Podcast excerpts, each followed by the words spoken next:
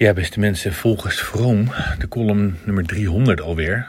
Martijn Vroom, heer burgemeester van Krim aan de IJssel. De column heet Ter Apel faalt. Nou, dat mogen duidelijk zijn, hè? Iedereen begrijpt dat je als vluchteling naar Nederland wil komen. We hebben toch ook het allermooiste land van de hele wereld. In Nederland maken we onderscheid tussen mensen die vluchten voor geweld en vervolging aan de ene kant.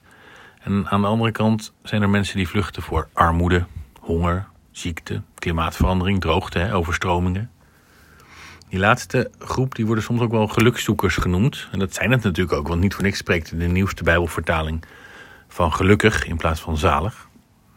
Het zoeken naar geluk is een mensenrecht. Ja, de meeste vluchtelingen die blijven in hun eigen regio. Die komen hun werelddeel nooit uit. En van de rest komt een heel klein deel naar Nederland. Ja, ons land is ook heel klein. Dus als er een paar honderd meer komen dan verwacht, dan loopt het al snel over. Kijk, en ongeveer nou, 3, 4 procent van de vluchtelingen die naar Nederland komt, komt uit een veilige situatie. En met veilig bedoelen we dan vluchtelingen die straatarm zijn naar Nederlandse maatstaven of vluchten voor natuurrampen. Die een ziekte hebben of familie hebben die zo ziek is dat ze in dat land niet geholpen kunnen worden. Maar ja, dat telt niet, dus dan moet je terug. Want thuis is het veilig, vinden wij als Nederland.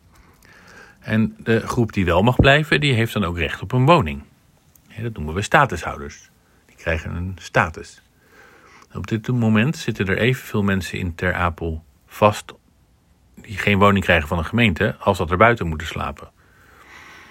Evenveel mensen die recht hebben op een woning in allerlei gemeenten, zitten daar dus te veel nog in een asielzoekerscentrum, terwijl ze geen asielzoeker meer zijn. Oftewel, als elke gemeente zijn plicht nakomt, hadden er helemaal geen mensen buiten hoeven slapen.